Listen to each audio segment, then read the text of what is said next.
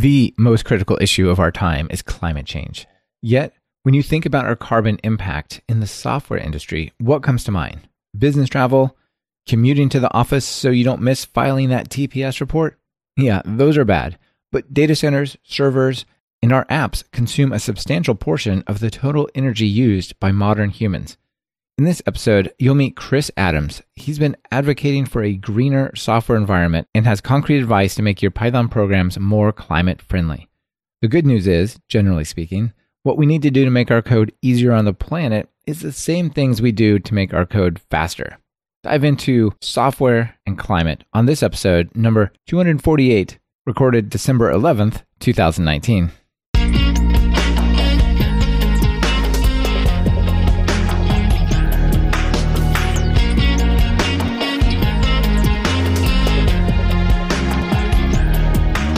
Welcome to Talk Python to Me, a weekly podcast on Python, the language, the libraries, the ecosystem, and the personalities. This is your host, Michael Kennedy. Follow me on Twitter where I'm at mkennedy. Keep up with the show and listen to past episodes at talkpython.fm and follow the show on Twitter via at talkpython. This episode is sponsored by Brilliant.org and Datadog. Please check out what they're offering during their segments. It really helps support the show. Chris, welcome to Talk Python to Me. Oh, thank you very much for having me, Michael. I'm really excited to have you on the show. This is a topic that I've not covered a ton. We have had a previous show on studying climate science in Python, but we haven't really dove into how that affects us individually and how the ways that we write software or think about how we host our code or even how fast our website responds directly can correlate to contributing to or alleviate some of the pressure on emissions. And so those types of things are going to be so fun to talk about with you. Cool. I'm looking forward to it. It's the thing I can tell you is that if it's new to you, you're in good company. There's lots and lots of people, and I say this with love, is that who figured out that yes, the internet is often someone else's computer, but that means someone else's computer is running electricity, and in many cases that comes from us burning fossil fuels or things. It's you're definitely not the only person to be thinking about this, and more of us are waking up to this fact and realizing that we are in quite a pivotal position to change how we work and end up working in a more kind of planet-friendly way, I feel. There's so many things that are low-hanging fruit that we can do, right? I mean, obviously, this is a big problem that needs big solutions, but look, if stuff's easy, let's do it. So we're going to talk about that. Now, before we get into that whole side of things, let's just start with your story. How did you get into programming in Python? I actually got into programming, not through university or anything like that. I actually studied to become a doctor, and partly because when I was growing up, my parents were really keen on me becoming a doctor. So yeah, I'll be a good kid. I'll try and become a doctor. Then I kind of discovered photography and I got really, really into that in high school. And I got so excited about that my plans for kind of going to, say, kind of Oxbridge or something basically fell by the wayside. And I got really, really into studying things like media and film. And I went from there to basically study, photography, filmmaking, video production, stuff like that, playing with these things. And I'm showing my age when I say this now, but this is around the turn of the century. We were just starting to kind of start playing with things like Final Cut Pro and digital video, because when I was studying this, we were literally, like cut and paste, right? Yes. I ran out of when we were making films, we were using like hand winding films, a kind of Bolex camera, and we literally had to kind of cut film and paste it to make films. That is a really, really hard way to edit video together, right? I mean, now it's like splice, digital this, transforms that. It's crazy, but that's how it was, right? Like the world has changed so much in 20, 30 years, and it's easy to forget. Exactly. So we did this. And at the time, there was this thing which was called new media, which was other ways of kind of expressing yourself or exploring things. And through that, there was this kind of interest in this thing called digital. So I kind of started playing around with things like Dreamweaver or ActionScript or stuff like this. And I thought, wow, this is kind of cool. Like, because there was a load of really interesting art in this field right now, because people were trying to explore the medium and what any of that's actually meant, what kind of impact it would have socially for us, really. And on the course I was studying, you were basically given quite a lot of freedom, almost too much freedom. So when we end up graduating, a lot of us had kind of black and white films about ourselves, which was I didn't find that interesting myself, but we also had a chance to just like mess around with computers to either explore an idea or I guess like try and build some kind of installation or something,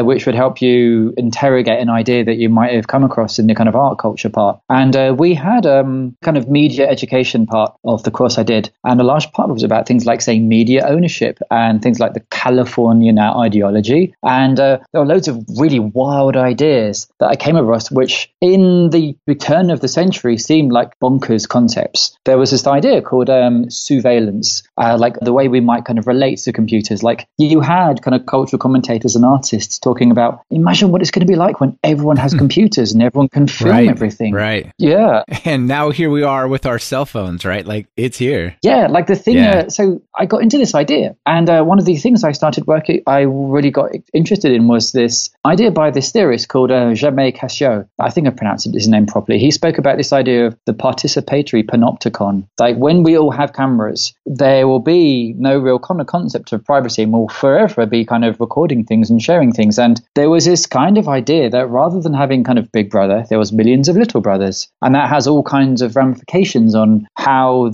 like how we relate to each other. So I built, I ended up working with a friend of mine because I couldn't really code at this point. I was just like some, I don't know, some art student really. And I lived in a part of town which was kind of rough because I didn't know how hard it would be. I thought, well, maybe we can like get a Linux box, find a way to run it in the car, run it off a like £15 webcam, connect to some GPS and some Wi-Fi, run this all off the cigarette lighter of the car and build something like a kind of panopticon thing for ourselves to see how that might change how we think about it. Yeah. And because we had this whole notion of, because on the course, there was all this conversation about, say, the kind of Californian ideology and Silicon Valley and this way that in many cases, lots of companies present themselves as changing the world. We figured, well, maybe we can kind of dress up in some of that language to explore this as an idea. Mm-hmm. So rather than make a film, I figured, let's try to create some kind of intervention using open source software and a kind of cultural, I guess, thing. So I basically built this thing with a friend of mine, or more specifically, my friend did all the coding whilst I was learning how to kind of code and kind of do some of this and work out what a ring buffer was and everything. And we built a thing which basically was a giant red button on a dashboard hooked up to a webcam that ran a ring buffer in front of you. And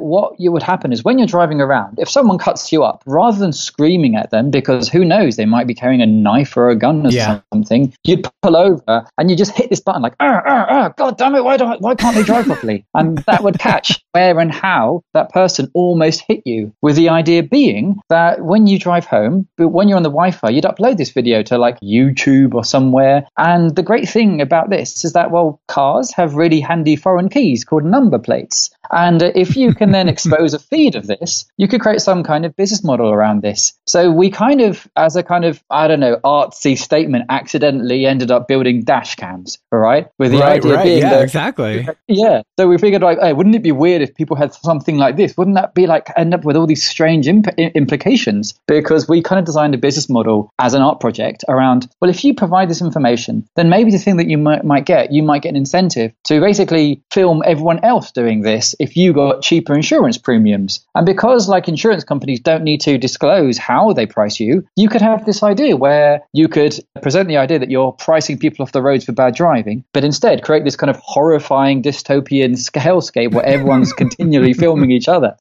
And that seemed more interesting than making a film. That's a pretty interesting social experiment. Yeah. Where'd it go? Yeah. So, well, we, so here's the other thing. There is an idea called, if you work with IP, like intellectual property, there's a phrase called prior art, and we thought, oh my god, this is horrifying what we're building. Well, now we've explored this, the implications are terrifying. So we figured, well, one thing we can do is let's take this prior art idea quite literally and like put it in a gallery. So it's literally prior art, and if you do it that way, then you cannot patent it because it's kind of toxic and no one can make any money off it. And like, of course, we were naive students. All right, so like, I'm pretty sure large companies have found ways to make money out of data now, but this was an idea. Like, yeah, as if anyone would really do that, right? And that was kind of my first exposure into coding, and that was actually Ruby initially, with little bits of C and stuff. But I found the two of them quite difficult, and especially back then. And then when I graduated, I was looking for something similarly interesting and out there, and I couldn't find much. But the person who I built that with, I mean, And he only built this because he was doing a cognitive science course, and he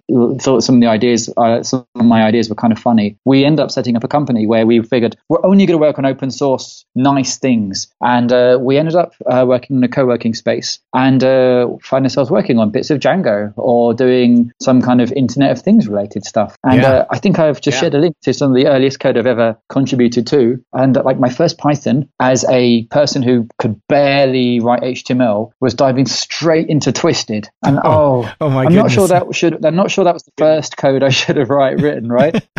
Yeah, that's definitely mind-bending, that async stuff. But well, look, if you can start out by building, like recreating dash cams in the software and hardware side, and then you can go contribute or work on code that's for Twisted, I think you'll be all right. Well, that was actually a kind of interesting that project, the Twisted stuff. There's a story around that actually. So what we were doing, we're in this co-working space, and we were thinking, well, wouldn't it be cool if you could help people understand that there is an environmental impact to how we use buildings? And maybe if you can do something what we might call now, like flexible pricing around co-working space to kind of incentivize people to use it when it's not so much. So think of it like, I don't know, load balancing or demand shifting, but with people rather than like servers. So we ended up working on some things to basically work out the carbon footprint per person per hour of space by inferring presence on Wi-Fi by looking at by tracking the MAC addresses in a co-working space, because we pretty much figured out that if every single person has a phone and a laptop, if you can count the laptops and the phones and you can more or less associate them with each other, then you get a rough idea of like occupancy and usage of spaces here. And if you know how much energy you're using, you can work that out as well. Right. And mostly that's probably heating, cooling, that kind of stuff, not, people plugging in their laptops. So if there's one person versus 10 people, it costs almost 10 times as much for that one person in terms of energy, absolutely, right? Okay. So this was one thing you could do. So if you can encourage people to kind of scrunch together to use that space more efficiently, then you've got a much more efficient use of that space per person. And if you think in terms of not buildings, but providing working space, again, which is kind of what you see now, there are so many kind of lucrative businesses that I've failed to kind of take forward. You were really early at a lot of these things, right? Yeah. We ended up doing a load of stuff like that. And that was my exposure to messing around with like Python and Twisted, because we said, oh yeah, we could do that, because we figured you're just reading RFID cards, right? And then my friend Fred Fix, who now lives in Berlin as a CTO of some of the same companies we were working on part-time with that, we basically had to find a way to make these things speak to some parts of a building to trigger some actuators for sliding doors to work. And in order to do that, we figured, well, we'll use Twisted, and we need a server to make a door work. So the link I've shared is door D, because it's a like daemon for a door. Oh, nice. And we had like all these ideas looked to this, because the space we were in, they had like an open LDAP installation for the members. So we, at one point, we kind of hooked this up so that when you walked in or tapped an RFID card, because you could make that speak to the speakers, you could have like your theme song walk in, right? Or you could have like loads of silly ideas like that. Because if you could, if you can think of an entire building as like a gigantic Linux box, then there's kind of fun things you can do. Yeah, that's really clever. I like it. Yeah. Yeah. We also realized there's loads of silly things you can do as well. I mean, I learned firsthand that, in 2007, I've realized that if you put a door on the internet and you expose an IP address for anyone to use, right, then we end up with scenarios where you had like loads of hacking attempts from China trying to kind of like pwn the door because they just saw it as an IP address. And we ended up having quite a few phone calls like, Chris, yeah, the door's going a bit weird again. Can you fix that, please? I'm like, yeah.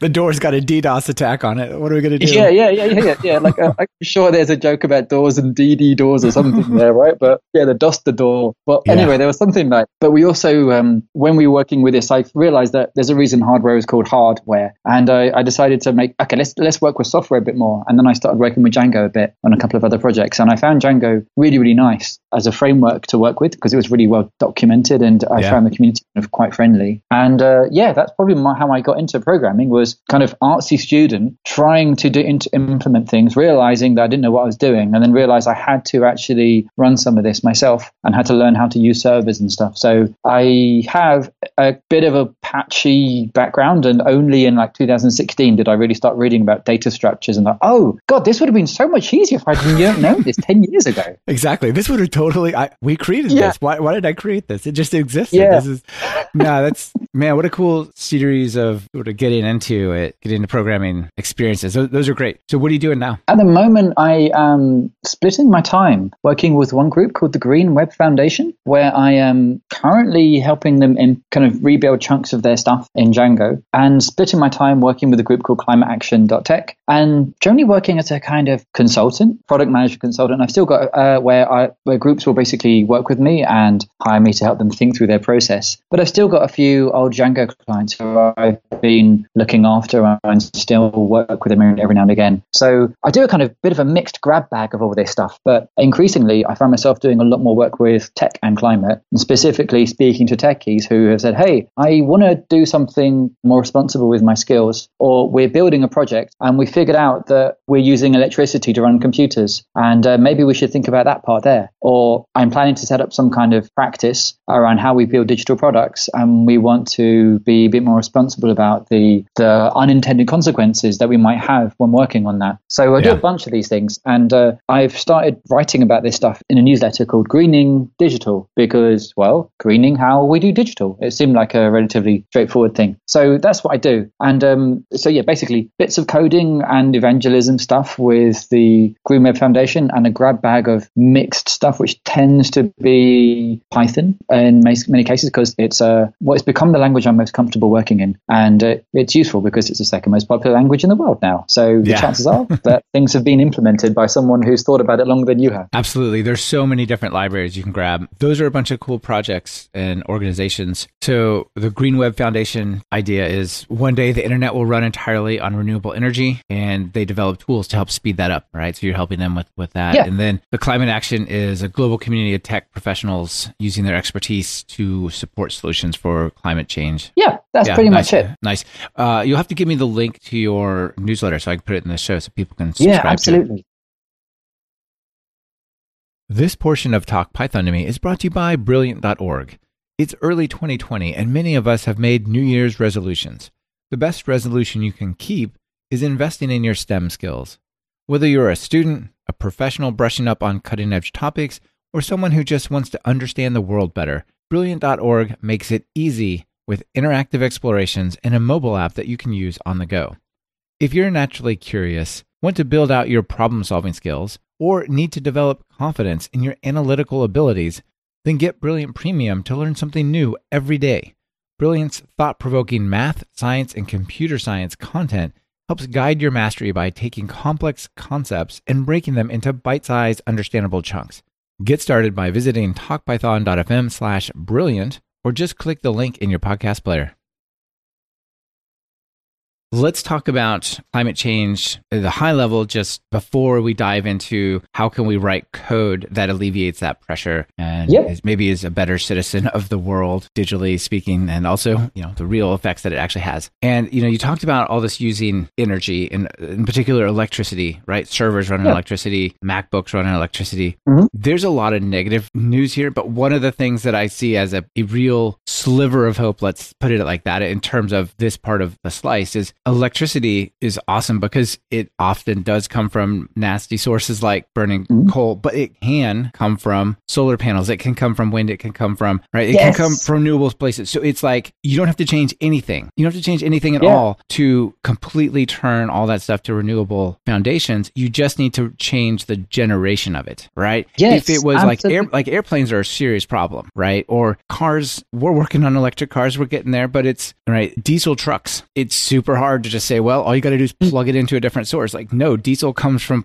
a place where it's really hard to make that carbon neutral or renewable, right? So in some sense, the story around tech climate is kind of positive in that regard, I think. How do you feel? I'm really, really glad you started framing it in this way, because I think it's really important for us to realize that a lot of the things that we know and love, like the internet, for example, it doesn't need to be running on fossil fuels. And what you spoke about before was the issue is, in many cases, it's our use of fossil fuels and where we get energy from, not necessarily some of the kind of life choices we make. Like, yes, there is obviously going to be consequences of burning huge amounts of fossil fuels if we're flying across the Atlantic every second week, for example. But if there is a way to basically do that without the CO2 emissions from burning fossil fuels, and increasingly we are seeing options to make that possible, then I think it's actually, that suggests to us that there's actually a kind of more positive future that we can have available to us. And I don't know about you folks, but I don't remember the internet changing, or my experience of Google changing when they switched to green power, or when Facebook switched to running on renewable power. It's not like the internet started juddering to a halt and it started working. It used to be really fast, but now it's kind of clunky. It doesn't quite burn as well or whatever. No, it's not a steam engine, right? It's electricity. Beautiful. Yeah. This is the thing. I mean, this is actually, when we zoom out outside of technology, you'll see that there's a whole conversation around how do we address some of the wider scales. And there is this phrase, kind of electrification. Like, we need to electrify a lot of the sources of energy that we use, because a lot of it comes down to our use of energy, not fossil fuels. But we have, in many cases, kind of grown up with this idea that the only way you can get energy is from fossil fuels. And, cripes, even when it comes to something like aviation, there are actually ways where you can use, say, excess electricity to create the kind of chemical energy in a way that you could use for, say, something which needs a high amount of energy density, like, say, flying or trucks or something like that. The only problem is we often, or for the last 40 or 100 years or so, we've been not really accounting for all the costs of getting fossil fuels out of the ground and putting them into the sky. And as a result, we default to basically drilling for fossil fuels when there are other better ways of experiencing a lot of the same upsides without the unintended consequences that end up causing avoidable harm. Yeah, I totally agree.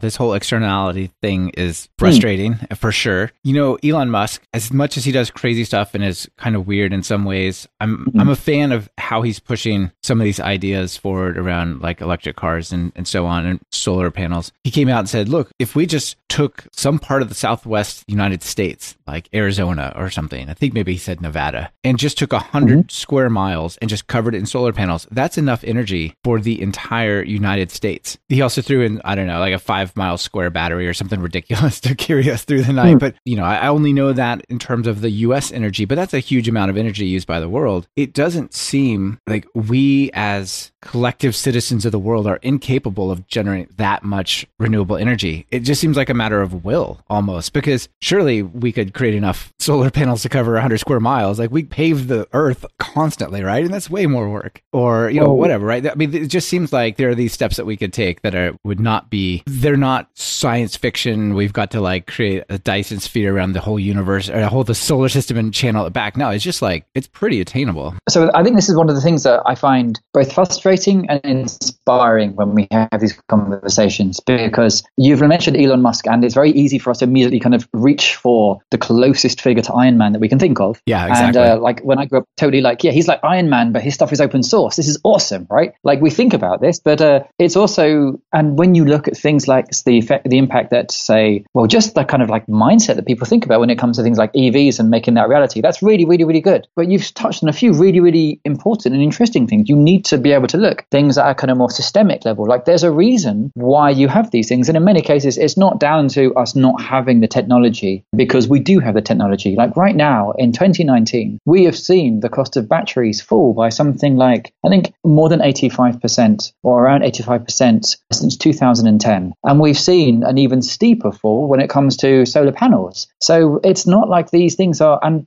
to the extent now that in many cases, deploying new solar is cheaper than continuing to run coal or continuing to run gas-fired power stations and things like that now. And in Europe, for example, which is where I'm from and where I'm most familiar, more than half of the coal-fired power stations that we have now are running at a loss, simply because people have started pricing into taking, you know, more accurately pricing the unintended consequences of coal as well. Even in the U.S., where the current administration is doing everything they can to prop up coal, there's still tons, like many, many large coal plants shutting down for the same reason that you're talking about. And you were going to talk about the U.K. Yeah, I was going to talk about the UK, because the UK and the US are, so the UK has been one of the fastest countries in Europe to decarbonize its energy energy, it's electricity, to the point now that I think recently we've got around 40% of the grid being powered by renewables.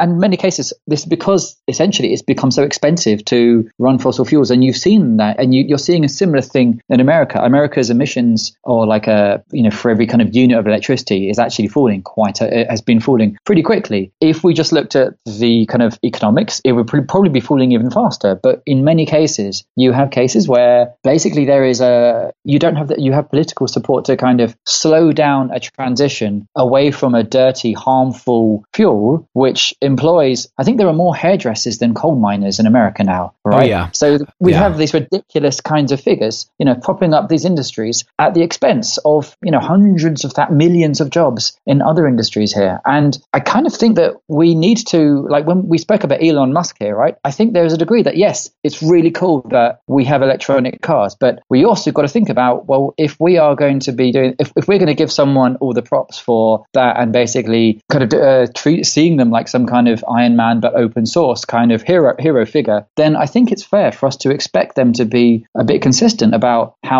who they support politically and who they fund. And if they're going to be funding groups which basically slow down climate action, then I think we need to be prepared to say, hey, it's cool that you're building electric cars, but can you not do the thing which stops us moving away from fossil fuels? Yeah. Because I think we're adults and we need to be able to have these complex thoughts in our minds, and we also need to be brave enough to actually address the scale of the situation, because a lot of it is really, really freaking scary, but we are capable of addressing this and facing this as long as we actually just are basically a bit more rational about it in many cases. Yeah, absolutely. Absolutely. I totally agree. And it's really interesting how it's not really a technology problem, right? Mm-hmm. It's a technology challenge, but it's not like it's incapable. It's not like we have to invent fission or something like that, right? Now, yes. I guess let's just round out this sort of high level view just by pointing out that I think it was yesterday that Greta Thunberg, the young girl from Sweden, one of the Nordic countries, like climate activist. She was voted or made the Time Person of the Year, which is pretty interesting. So that I think kind of speaks to a little bit of, people are starting to pay attention. Absolutely. She's so, so cool. I'm so, so pleased. And I find this child inspiring. I think we need to be able to be prepared to be able to say, the actions of these people and them having that kind of moral clarity and consistency, I think is really, really inspiring for the rest of us. And like, we don't all need to be Greta, but I think but the things she asks us to do were basically, hey, I'm a kid, adults, can you pay attention to the science and do something with this and basically act like adults? I think that's something that we can respond to. And I think that speaks to a part of us, which I feel that we, if we look inside ourselves, we can answer and work in a kind of responsible, kind of authentic way. So it's really, really nice to see that. And I think that we need people like that to be reminding us of what our responsibilities are as adults are, really. Yeah, absolutely. So let's bring this back to software, right? That's why we're here talking about this, because as software developers or people that use computing in significant ways, there's actually a lot of concrete stuff that we can do. And absolutely, code runs everywhere. Code runs on our phones, code runs on our laptops, but a lot of code, more than people realize, I think, runs on data centers. And so there's an interesting stat that I got from Forbes. I think this is only for the US, but the US data centers use 90 billion kilowatt hours of electricity a year, which is roughly equivalent to 34 giant coal-powered plants. And I think this is 3% of all either energy or electricity consumption in the United States. Yeah, total electricity, 3%. Okay, so these numbers actually feel... is this maybe low?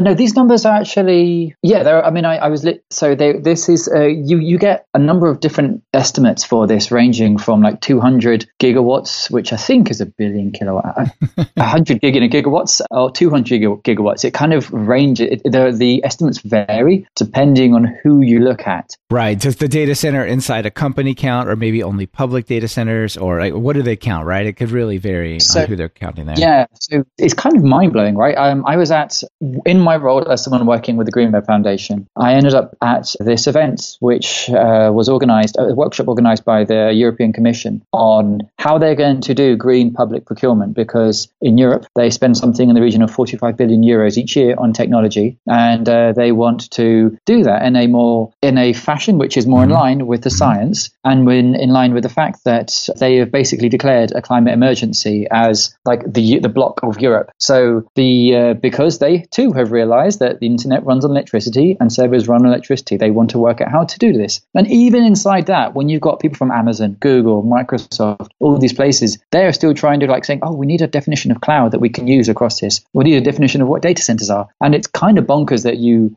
have this ambiguity. And when you see these numbers, lots of the studies, they will have often used slightly differing definitions of the same thing. Like, does it include Bitcoin mining? Does it not? Is that a data center? Is it not a data center? Because that kind of power profile is different to how you might use something else. Right. So it's the long story short is basically these numbers you've shared they're not wildly out. And the figures that people tend to use for data centers and like the internet in general, or like kind of tech, is between 2% and 4% of, well, between 1% and 4% of all CO2 emissions. So that's in the same ballpark figure as all of shipping or all of aviation. Yeah, exactly. All flying is like 2.5 or something like that. Yeah. Yeah. Or Germany. So like these are like significant numbers. And just for like streaming video, for example, the figures we see from a recent report by the Shift project, they say, well, all streaming video, that's about the same carbon footprint as Spain, like the country of Spain. Yeah. And it's cats. It's like viral cat videos, right?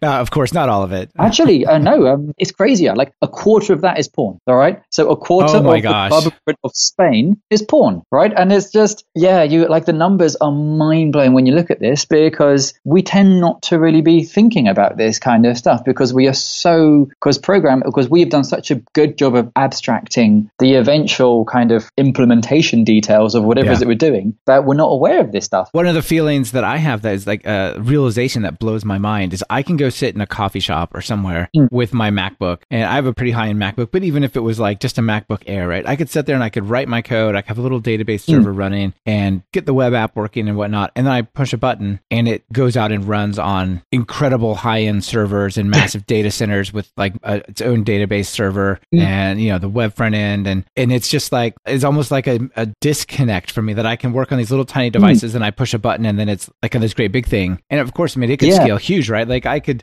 scale that out to 100 servers if for some reason that was a thing. And it's really easy to disconnect that from your mind to like, I'm actually running 100 desktop type things when I just push deploy, right? Well, yeah, you're right. And like this is, but it's worth being aware that in many cases that when you push something to the cloud, for example, like over the last, say, few years, like at least 5 years, actual energy usage that is reported by the IEA, the International Energy Agency, they've generally said that emissions have been so energy use has roughly been pretty stable in America, at least, largely because there's been this massive growth or move from lots and lots of relatively inefficient data centers to the cloud, where cloud is massively more efficient. Right, you have a virtual machine and it's sharing that CPU and that hardware with many other virtual machines rather than having a hardware device in my own company's data center. This portion of Talk Python to Me is brought to you by Datadog.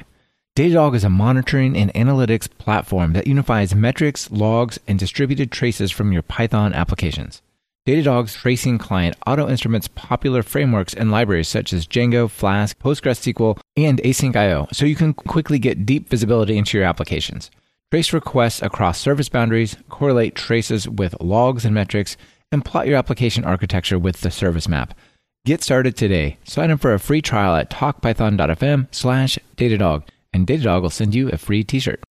There is also a flip side to this. And there's a guy, and so there's a gentleman called William Stanley Jevons. 200 years ago, he observed the same impact that we see now when he was looking at how steam engines were becoming more and more efficient. They were like every individual new generation of steam engine uses much less coal for the same amount of work. So that's going to result in a kind of fall in coal usage by the industry, right? And it turned out not to be the case. It turned out to be it was called the Jevons paradox is the phrase. We might might also call it the rebound effect in some cases, where as you make something more efficient, you end up seeing more use of it. So the total amount grows even higher. If you want to sound really posh, you can call it the Kazum-Brooks postulate. And that's one for Wikipedia, right? And that sounds really, really posh. But basically, as things get more efficient, we end up using them more, which can often result in greater emissions if we do not find a way to decouple the emissions. Basically, there's a line, and you need to. There's a degree at which it ends up with more emissions or not emissions. And this is kind of why tech, in many cases, is being presented as one of the kind of wonderful hopes of the future. Because if we could only find a way to make better use of the tools we have, often through technology, then there's a chance that we could kind of steer this economy away from the iceberg and into something more like, I don't know, Star Trek than Mad Max, I suppose. Yeah. That's a bit of a metaphor. Yeah, let's definitely stay away from Mad Max.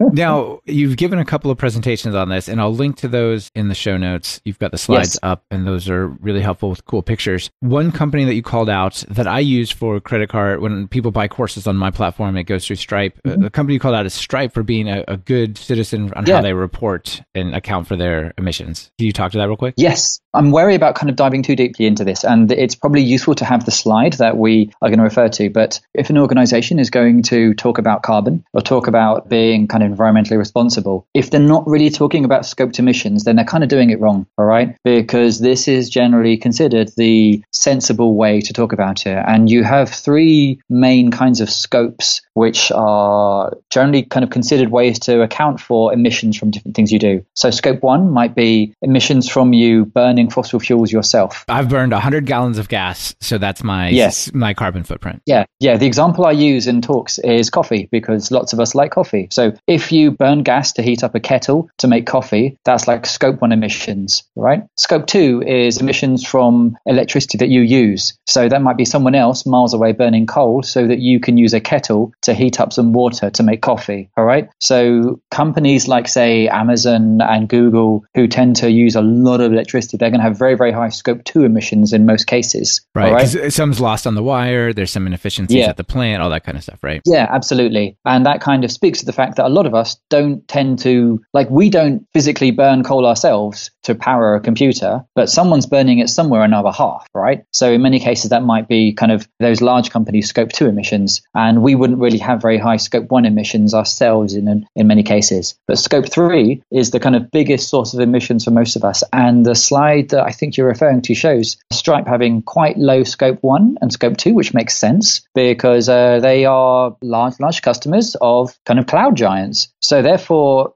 scope three is basically, the example I use is, imagine you walking into Starbucks and paying for coffee. So someone somewhere has burned fossil fuels to generate the heat to make that coffee or to make sure you're in a nice warm space. So it's kind of in your supply chain, really, that needs to exist for you to make coffee. And for most of us, our emissions are going to be in scope three because we are mostly purchasing services and selling services to other people if we're developers rather than, I don't know, miners ourselves, you know? Right. There's a lot of knock-on effects out in three, right? Mm. Like we've got to fund the military who sends a bunch of people to some unstable place. And how much carbon do they spend to just ensure political stability so that then the oil company can send, you know, a bunch of machines over there to mine it up and ship it? Like there's a lot of stuff happening that's not just the carbon captured in that, you know, bit of oil. Yes. Or we should think about this for basically our code as well, is what you're saying. Yeah. Like, I mean, as developers, I think the concept that we have a dependency chain to the stuff we do shouldn't be an alien one. Like we're continually using dependencies from lots of other people. And this is how people in the kind of climate world think about dependency chains, really, because this is something that we're used to using anyway. Like if we have a requirements.txt file, then there's something happening there that we're aware of. So intuitively, it should be something that we can kind of internalize as a concept, really. It's just that we tend not to have to quantify this. Yeah, I mean, that was sort of what my example of the coffee shop push ploy was. It's kind of like, it's so easy to, it's like, it stopped here, you know what I mean? But it really, that's just the beginning. To be concrete, you have some interesting mental models that you talk about that help frame this and think about it, and some tools we're going to talk about and some steps. So you have platform, which is the infrastructure that you run, right? This is, I guess, the cloud directly a lot of times. Yeah. Packets, which is the stuff that flows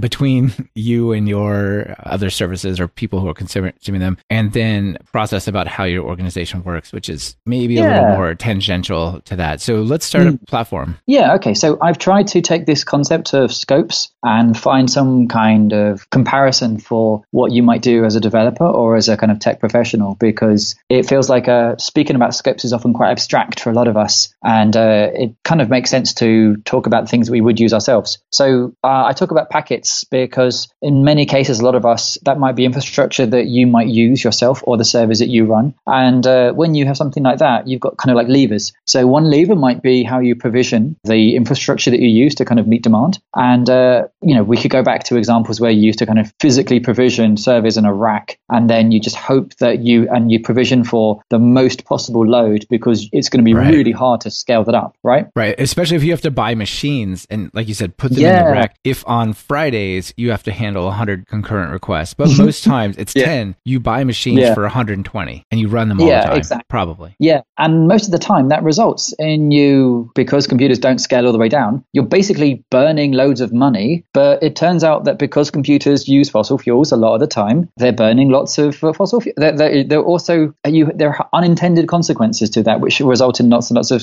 CO2 emissions. And you have that. And as we've got better at provisioning, or if you are a kind of developer, the way you might provision might have an impact. So rather than having a giant physical server, one thing you might do instead is have some kind of scaling thing, or working with VMs or Dockers or whatever thing that makes it possible to kind of scale that way. That's one way. Like Kubernetes is pretty easy for that. Yeah. It also seems to me, I would like to hear your thoughts on this, that if you're purchasing VMs in the cloud, I know there's other stuff like serverless and so on that kind of does this automatically, but if you're, say, purchasing, I guess even Docker, but if you're purchasing, say, servers and virtual machines, you can buy them or provision them with dedicated CPUs so that you're guaranteed to have that CPU core available for you, or you can do it with shared. And I feel a little bit like if you go and buy the dedicated server, fully dedicated CPU machine, you're kind of locking out that thing to run all the time, right? Because you got 12 cores, 12 people can buy dedicated machines on that, and that's it. Whereas if you're in the more floating kind, you might suffer a little bit in performance, but it's definitely going to scale down massively when it's not busy, because it's going to be able to share that with other VMs. What do you think? It's a bit like, okay, let's just use the example of cars, right? I could buy, if I run a business, I could have like 12 cars, or I could like pay for a taxi service to scale it up, to scale the amount of things I'm using at any one point, right? Yes, you having to purchase exclusive use of something will do that. And in many cases, we will make that decision. But in many cases, there'll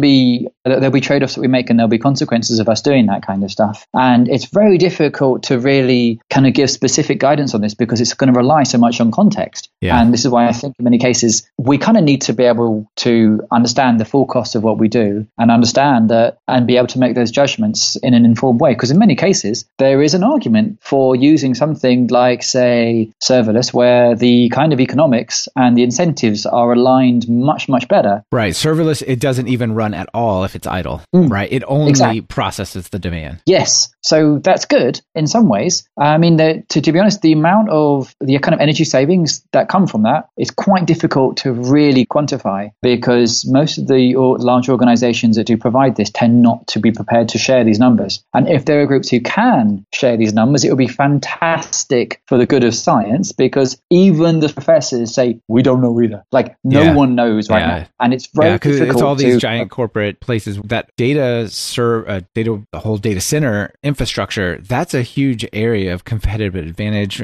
They're making their own hardware. Yes. They're doing all sorts of crazy stuff around cooling and energy. I mean, they don't want to share that. Why would they want to share that? Yeah. Right. And like you see this now, even when, absolutely. And even down to just like how long you hold on to servers in the first place. Like you might assume that in many cases, we might assume a server, which takes a lot of energy to turn into a server. Because remember, like chips are sand initially, right? Like there's a lot of energy from turning sand into a server or the chips right there. Like we don't really think about it until it's not something we have to face. But yeah, there's going to be, and remember, because if energy is coming from fossil fuels, and it doesn't need to, but often does, then that's where going to be lots of emissions. If you have a server which only lasts, if people are swapping out servers every year versus every 3 years, that's going to have an impact on the calculations that you actually might have. So yes, you're absolutely right there. So one question I have about serverless, like on the face value, it seems obviously that's going to be better than VMs. Let's say the shared kind, right? I mean, the dedicated ones clearly are just constantly running. But it also seems to me like each individual request might take a lot more energy, because it's got to maybe start up some kind of Docker. It's not just running a few lines of code code in an already running process. It's every one of those is kind of a fresh go at a new environment. So even though you can scale infinitely, because you could hit 100,000 servers if you hit that hard enough, right? But that may, per request, cost more. There's just like an interesting trade-off that I was thinking about as we were talking about this. Yeah, I mean, this is exactly what you see with servers anyway, right? Like we know that if you're going to buy a physical server, then I mean, when Amazon, when kind of cloud computing products came out in the first place, you know, people say, hey, why would I spend money on cloud when I can buy a server to give me the same resources over a longer period for less money? Like, you're paying for the flexibility and you're paying for the fact that you don't have a giant great server to kind of decommission at the end of 3 or 5 years or something. So in most cases, there will be a higher per request trade-off, but with the idea being that you pay slightly more per request for the flexibility and the efficiency at a kind of systemic level, I suppose. But once again, who knows for sure? Yeah, who knows? I would guess that serverless is more efficient in terms of energy in general, but I don't really know. All right. So one thing I do want to talk about in this area is you have some tools, like at each one of these three levels, you have tools in the Python toolbox, stuff that you can run or things you can do or libraries you can use. So maybe tell us about the ones that you have for this, and I'll throw in a few that I came up with as well. Yeah. Okay. So basically any tool that can track the amount of CPU usage you're using can also give you an idea, because energy uses fossil fuels, what the climate impacts of a lot of this stuff will actually be. You know, there is now a moral argument for basically optimizing your code, because so like that is good news for developers who like performance, right? Right. You already want fast code now, because it means you can, obviously users want it because faster software feels better and more professional. You want it because it's fewer machines to manage. It costs less. The data centers want it. And then of course, that's all lined up with CO2 emissions. You found this thing called energy-usage, which is an NPM tool, right? You can run? This NPM? Is actually from, this is a Python. Okay. Oh, it's another one down later. That's NPM, right? Yeah. So this was designed specifically to address the, I think it was designed as a response to basically revelations amongst people who are working in working with, say, AI, that the kind of, we speak about Moore's law, like it doubles every 18 months, right? So that is, we see some kind of changing impacts there. I think a year and a half ago, a paper was released with showing that the kind of average amount of compute used to achieve various kind of goals or breakthroughs with AI is doubling every 3.5 months, right? And over a 2-year period. Please don't. I'll share the link specifically. But because of this, this doubling feature it basically results in massively more energy use. So the point that like something like that might double 7 times in the set period. If you're looking at a 3.5 month doubling period compared to 18 months, it's like 200,000x versus 7x. So you're seeing like a big increase. And this was generated. This Python module is basically a tool to allow you to kind of profile some code. It'll give you an idea of the emissions associated, the energy usage for that, by kind of reading some of the energy usage stuff from some Intel processors share this, and then they converted that to the CO2 per kilowatt hour, for example. Right, and then it ties it back to where like you're actually located, even. Yeah, absolutely. That's what it does. And this was designed for people working with machine learning to get an idea of what algorithms are going to have an impact, so that you could make these decisions up front or be aware of the trade-offs of using one thing over another. Because as I understand, and I'm not a data scientist, different machine learning tools or approaches use wildly different amounts of compute. And this was designed as a tool to show you that. And there's also a whole kind of syllabus tied to this, because this was shared by a professor who I follow on Twitter when I saw it. I've totally forgot the woman's name who did it. And I feel I'm really, really embarrassed for forgetting her name, but we've been sharing a load of really interesting stuff in this. And this was work from, I think, a group called Climate Change AI, who invested a bunch of time into this. So yeah, that's one thing that you've got. That's really interesting. I'm trying to look up her name as well, but I couldn't find either. So another thing in this platform part is, like we just mentioned right before, is faster code is more efficient code, means fewer servers, means smaller servers, and so on. And there's just a bunch of techniques that you can apply to your code, right? Like if you use a database, make sure you're using an index. It's not just faster. It uses less energy, right? If it responds in 10 milliseconds versus a second, that is a whole lot less work it's doing. Not always, but most of the time when your code is stuck or waiting, it's something in the chain is cranking as hard as it can to get back to you. Yeah. I mean, maybe if you're calling a remote service and there's like 100 millisecond ping time, that's different. But if it's not far away, the delay is sort of computation time for something, I would suspect. Yeah. So the kind of some of the concrete examples that I think that might be of some use here would be, and you could kind of like take a leaf out of some of the Nodes book, right? When you have things like async, if you've got a way of working where you're not blocking and you're able to like serve another request, then theoretically you don't need to be running quite so many machines to do the same amount of work. Absolutely. So if you're using the async and await based frameworks like Sanic or some of those, yeah. So there are some ways that you can basically anything that tend to improve performance. Because you're generally using fewer resources to achieve the same kind of result, it makes a lot of sense. So yeah, like you already know these techniques in many cases if you're working with Python, for example, and some of the things are directly applicable. Right, and sometimes people don't bother because it's not slow enough. You know, if you have a pretty busy web page that loads in 100 milliseconds, but the load is not so high, it's still fast enough, right? Then you don't need to necessarily optimize it. But if you could get it down to 25, it would use a quarter of the energy, right? Yeah. Like so, profile your code and see where it's at, and just just put that as what are the trade-offs you think about as you build code and care about it. And this is a nice kind of takes us back to the kind of platform packets process thing that I was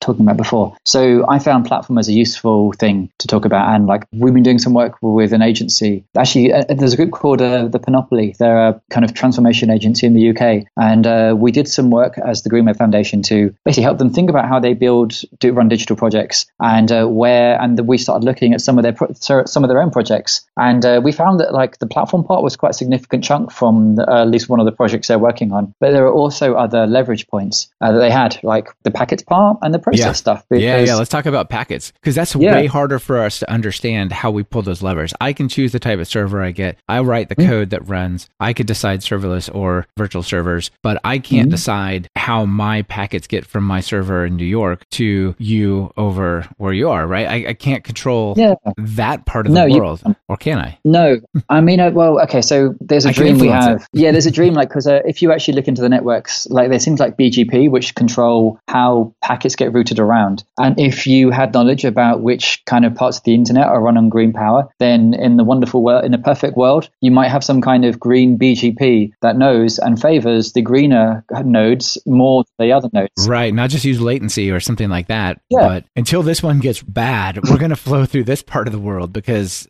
this is the best possible path in terms of CO2 to get this from America to Europe or something. Well, yeah. So there is, I mean, this is one of the reasons we, the Green Web Foundation, we've started releasing open data sets in the hope that someone might take this idea and do something cool with it. Because so we've got like, we're working on a thing called IP2Green, which will basically, and there's another thing called Green Trace, where we're basically building trace route that hops and shows you whether hops are green or not green based on what the information that we have available to ourselves to make something like this possible. But this is like way in the future, because we're quite a small group, and we're at the kind of wouldn't it be cool if stage at the moment. But if anyone is interested in doing something like this, I would love to chat about it in more detail. But until then, yeah, you're right, because you don't have direct control over the internet. And to be honest, for many of us, that's a feature, and I think is a feature, because you know we route around lots of things, and you know you by treating censorship like damage, for example, it's good, but it means that because you can't control things directly, you have to control things indirectly. So you might resort to other techniques that we already have. Yeah, and there are a bunch. So there's two, let's start with the projects. There's a project from Google called Lighthouse. And the idea is it measures the effective user-oriented performance of your web application. And I've spoken about Lighthouse a little bit before. I came across this and I thought, you know, my sites are super fast. Like if you go into the web logs and you look at it, it says it's sending the response out the door in, you know, 10, 15 milliseconds. And I thought, well, how much more can I improve over 10 milliseconds? You know, no one is going to perceive that, whatever.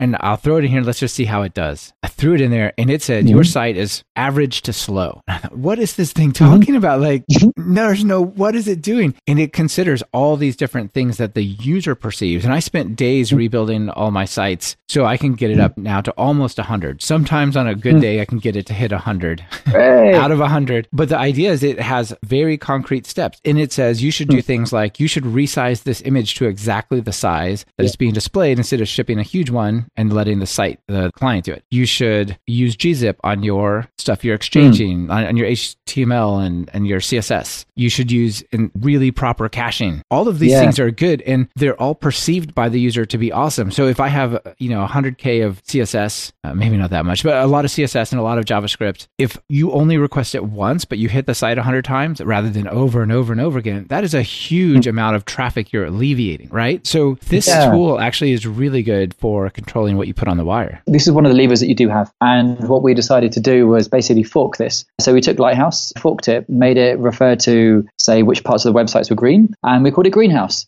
So it's a plugin. So anywhere that you use Lighthouse, you can use this to get an idea of which parts of your supply chain or your dependency chain are running on renewable power. And the thing that we're also doing with this is to convert some, we haven't implemented this yet, but we actually have the data out there and we've been doing it with some consulting clients. So basically take this and give people rough ideas of the CO2 emissions from doing this. But absolutely, like basically green websites are usually good websites because they're fast and they make good use of the resources that we do already have. And once again, we already know how to do so much of this. And there are clear steps that you can actually follow. So yeah, it's this is kind of what we did. And this is what I've spoken about a few places before. Like you already have a lot of the tooling already to do this. And in many cases, depending on what you're building, this may be a more effective place to spend your time than say on, say, the platform part, depending on how well optimized your website is or what it's for. And this is why it's important for us as professionals to understand these things and know where we were going to spend the limited amounts of time that we do have to improve the full end-to-end experience for like end users.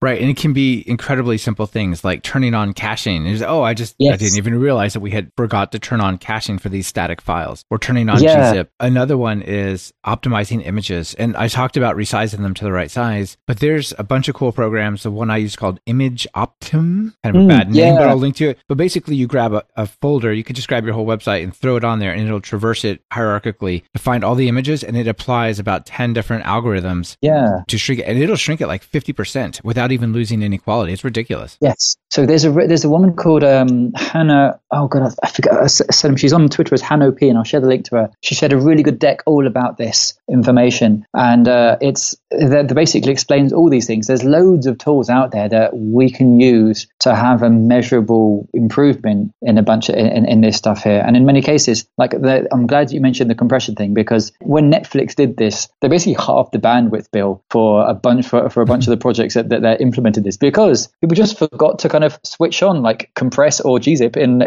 something on the server. And there's actually some open source plugins to existing servers that will do a bunch of this stuff for you on the fly. If you look for the I think Google PageSpeed plugins, you'll see some of this stuff for Apache and for Nginx. So there's already stuff out there, and there are also services like Cloudinary that will do this stuff. But again, it's worth remembering that it's useful to know where the impact is going to be, because depending on the usage profile of what you do, this might not be the most effective place to invest your time if you're going to be thinking about, I guess, the kind of climate impacts of the way we work. Yeah, it's something as simple as throwing your images into one of these optimizers. That doesn't take any thought, right? You're not like, well, if I do this, I might break something. You know, long as the algorithms are lossless, you really don't have to think at all. You just do it. But if they're served millions of times, it's a big deal. Yes, absolutely. So, there's a lot. I guess the point I'm trying to make is there's a lot of low-hanging fruit here. And the tools that you talked about, Lighthouse, which is a plugin for Chrome, or Google PageSpeed, which I'm linking to in the show notes, is the online version, and then the Greenhouse fork of it that you talked about. Yeah. So that was the thing that we have. But there's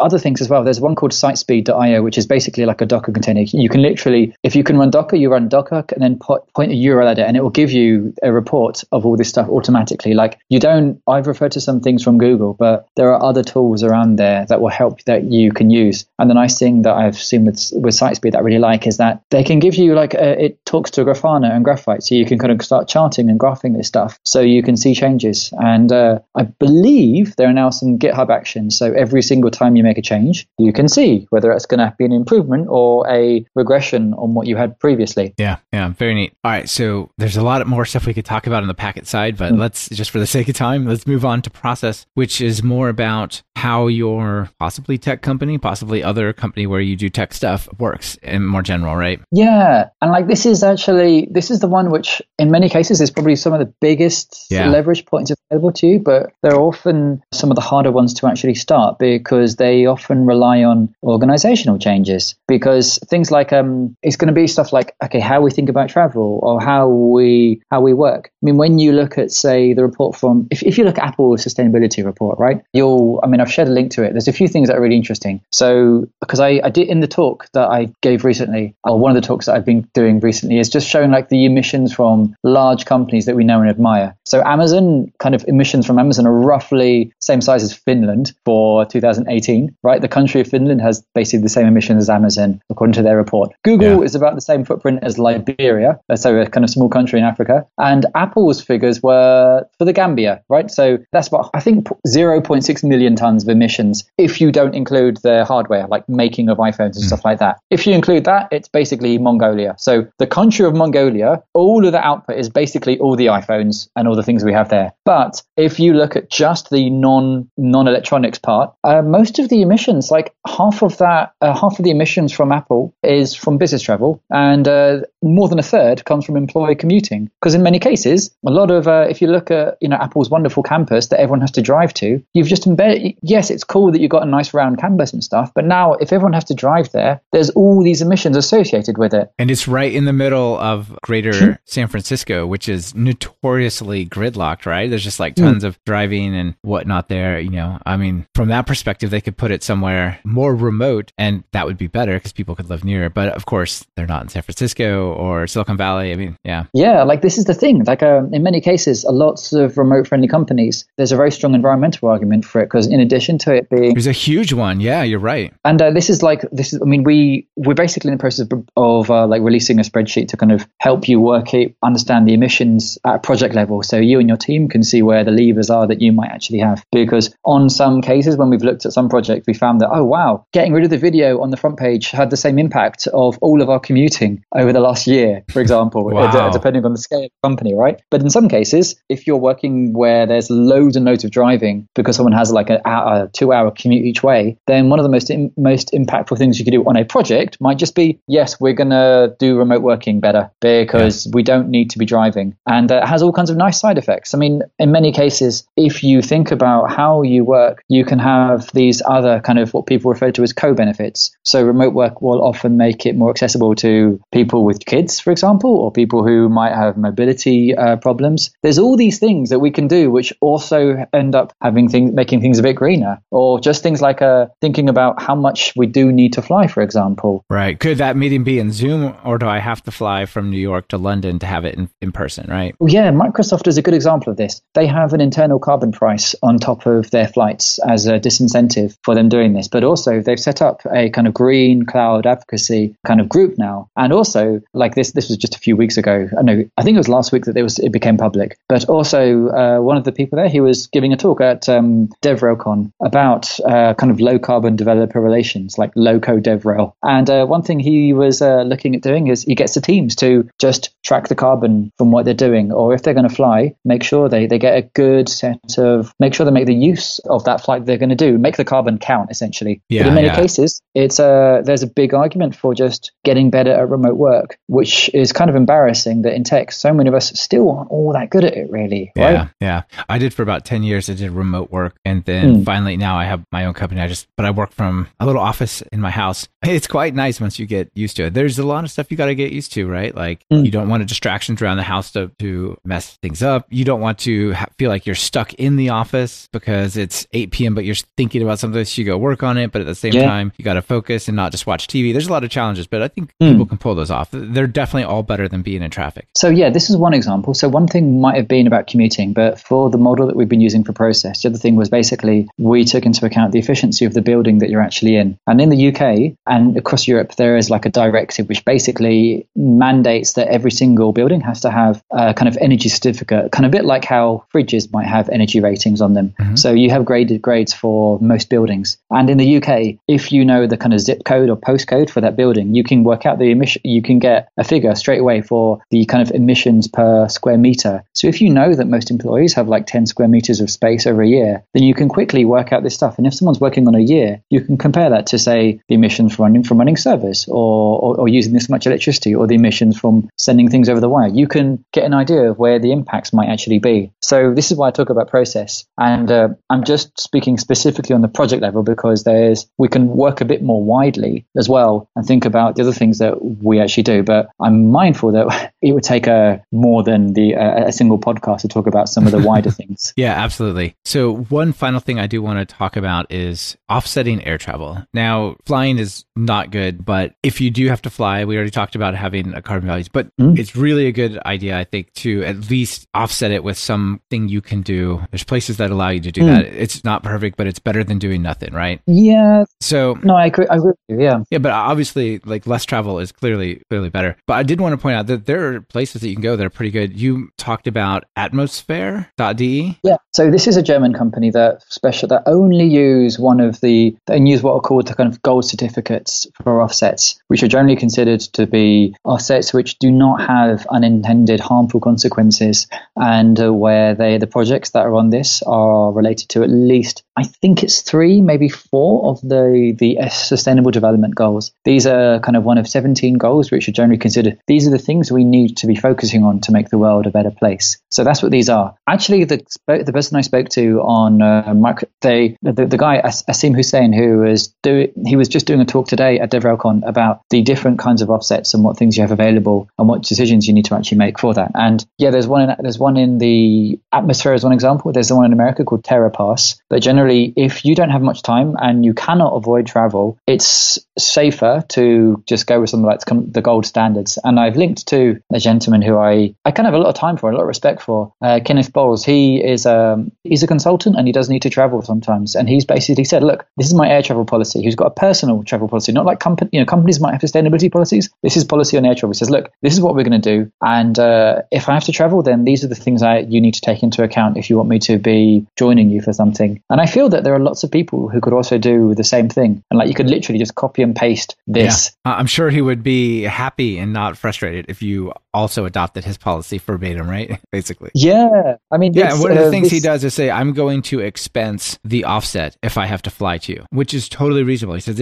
if I have to travel internationally, it might be $100 offset, but that's part of the bill if you invite me to come because I'm not traveling without them. Well, this actually speaks to something which is more interesting. I'm seeing some agencies, some forward-looking agencies do now, where they basically have carbon budgets on projects now, because if basically depending on where you are in the world, and the UK does have quite good data on this, you can basically work out the rough emissions from, say, I don't know, 100k of spend or something like that. So if you have maybe a project where there's going to be, which would cost like 200k, then it's not a huge leap to say, well, this is, if we know that there's going to be 100 kilos of carbon emitted per £1,000 spent, and this is a 20k project, a 200k project, then that might leave us with a budget of, if we want to be better than average, and we need to be better than average or improving on what's happening each year to kind of stand a chance of meeting the scary goals we spoke at the beginning of the year, they say, well, we're going to have a carbon budget of 20 tons. So everything we do has to stay inside that budget. And this is a shared responsibility for us and also the client that we're working with. Oh, so I think there are some ways, yeah, because this stuff can be quantified. And once you have some numbers like that, in the same way that you have performance budgets for websites, I think you can use budgets like this to help, it can essentially create the incentives to make it easier to have, say, a remote call versus having to fly or having to travel somewhere. And I think that without this stuff, it's going to be very difficult for us to basically face the challenges that the science dictates. But we do have the tools and the numbers to actually do this. And I think many of us, like the tech industry is such a rich industry compared to others. And there are so many people with so much professional mobility who are able to basically say, look, this is how we're going to work and this is how we chose to come into the industry for this. I think there's a lot to be said for thinking about this and considering it part of just being a kind of responsible professional in technology to think about these things. Yeah, well said. One final thought I want to throw out there around this travel stuff. I try to travel less to conferences. I'm going to PyCon this year as I did last year because it's important and I have to fly to, right? I went to one other conference this year that I had to fly to, which is Microsoft Ignite in Florida. It was an interesting opportunity that I had and it was worth it. So I bought offsets for them, and that's all fine and good. That's just what I did and still not my favorite, but whatever. So one thing I would like to see though is that have conferences make it almost the default to have not just me do that. For the reason I mentioned that conference in Florida by name is they had 30,000 attendees. How many of those people do you think offset their carbon? So this is actually really, no, you're absolutely right. And I think this is, there's two things which I could share with you, which I think might be interesting for you. So I did some work, I helped organize a conference called MapCamp, where we basically had a climate sponsor specifically to account for the fact that we knew that some people were, we made the decision to run a conference and cause people to be flying here and we chose the venue. So therefore we felt like it's on us to be accounting for this stuff. And if you kind of just shift it onto the end user, that kind of is a bit unfair in many cases because you're often already making people to pay for something. And if you budget for this as part of just how you work, then it's it makes a lot more sense. And there are more group organizations doing this. But the thing that we've done is we actually hired some consultants to help us work out the emissions associated with that conference. And we're in the process of releasing a report which has all this stuff where we've got the numbers for this and we could see what the trade-offs were so that other people can take this information. And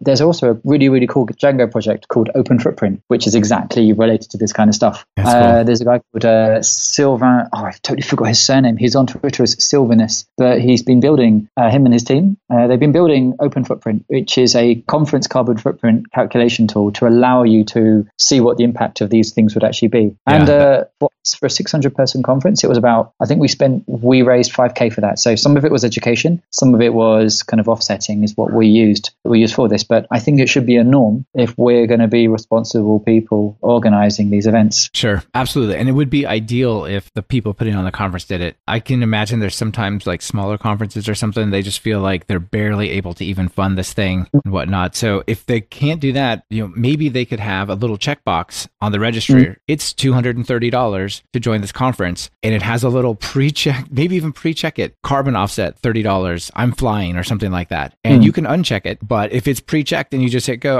how many people would just expense that back to their company, right? It seems like such a small thing that would make a huge difference. If you have, say, 30,000 people going to your conference, all of a sudden that's tremendous. So RustConf does something really interesting in this field. So RustConf EU, they had an event in Barcelona, and because Europe has pretty good rail links, they basically said, okay, we're running this conference. If you want to get here by train, and we'd really, really support you doing that if you can, there's an Interrail pass, and here's a way that you can get here by train. And it's a different way of traveling, because Interrail is basically, it's a bit like you pay for a set amount to be able to take any train or almost any train over a set period of like a week or so or a month. And I did the same thing as an experiment in like low carbon developer relations by having a 2-month Interrail pass to travel around all loads of bits of Western Europe. And they said, here's how to do this. These are the places you might want to visit along the way as part of this process. So there are groups who do this, and they think of the travel as part of the conference itself. And I've had people talking about like having a sprint bus where people kind of work and code on something together. Oh, that's cool. Yeah, like there's loads of ideas. We just need to be more creative about this if we're going to have events where people physically need to be around. And that's totally okay as long as we think about the full cost of this stuff. Right. Well, I already told you I'd lived in Germany for a year, and I'm very jealous of the rail system you all have over there. So let's leave it at that. But yeah, I think even things like conferences, tech conferences could do a lot. Even just little default, just check boxes like, hey, we're going to donate, you're paying $30 to send some money here unless you uncheck this when you register or whatever, right? Give some people some levers, but make it at least the default option to not make it so impactful in a negative sense. There's a group who are working on, and I'm part of it, there's a group working on a kind of climate code of conduct for conferences to address these kinds of issues. And I'd really like, if people who do have an interest, it'd be really nice to hear from them, because there's a bunch of us, there's a group called climateaction.tech, which I invest a bunch of time working on because I find it useful, which is basically full of other professionals who are trying to do this. And there's a bunch of us trying to figure out how to do events greener. So if any of this is interesting to you, I'd really recommend joining the community that we have. And let's talk about some of this, because it's easier to face this stuff as a group and to compare notes together. Yeah, absolutely. All right. Well, we are over time on this topic, but it was well worth it. It was a fun conversation, Chris. Now, before you get out of here, let me ask you the final two questions. If you're going to write some Python code, try to make it fast and energy efficient, what editor would you use? Oh, I've gone through a number of editors. I started initially with TextMate ages ago, and then I started using Sublime. And then I kind of started using Vim because I thought that's what cool people should be using, and I'm not a proper programmer if I use Vim. And I tried using Emacs, didn't get much luck. And I quite liked Vim. I found myself, because I do a number of other things rather than just coding, I really am enjoying VS Code. And I'm finding VS Code is my editor now. It's free, it's well designed and super flexible. All the extensions. Yeah, exactly. I'm a big fan of VS Code. It helps me, it saves me from myself in many cases. Sweet. All right. And then notable PyPI package that you maybe found interesting or is relevant to the conversation?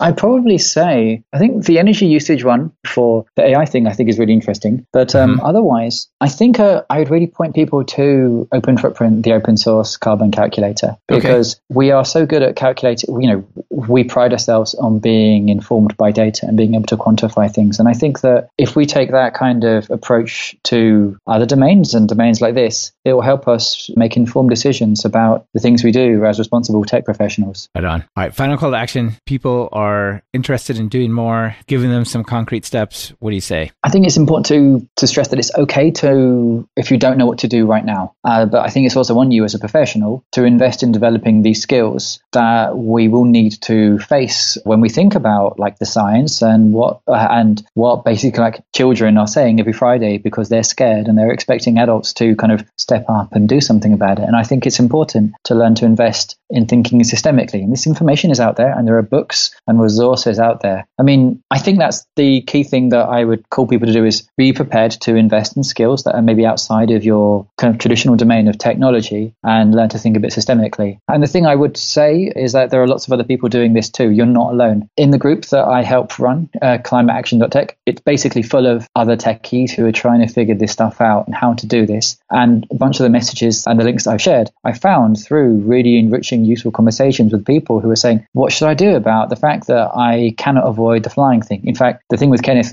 I remember the conversation that it directly informed that. And the conversations with, say, Microsoft saying, okay, here's how we're going to do low-carbon developer relations. I remember seeing the conversation there and the conversation about, say, how do we do something about the fact that, you know, AI and the use of machine learning is this massive growth in there. What can we do there? Or in, say, the UK with kind of the government taking a real kind of ownership on the emissions from their infrastructure. I remember the conversation there saying, yeah, we should be doing this. There are people out there trying to solve this, and it's okay to feel a bit overwhelmed as long and there are, but it's worth remembering there are other people around to solve this, and it's easier to solve this when there are other people and to share this across organizational boundaries. So yeah, those are the two things. Be prepared to invest and yeah, join the community. Super. And we can do it. It runs on electricity. We don't have to change everything. We can just change a few things and we'll be good.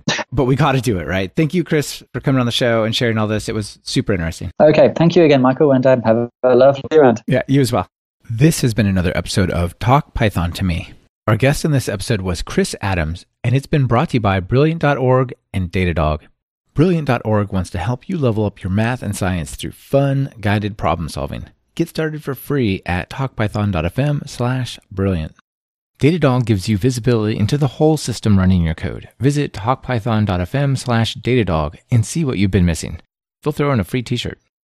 Want to level up your Python? If you're just getting started, try my Python Jumpstart by Building 10 Apps course. Or if you're looking for something more advanced, check out our new async course that digs into all the different types of async programming you can do in Python. And of course, if you're interested in more than one of these, be sure to check out our Everything Bundle. It's like a subscription that never expires.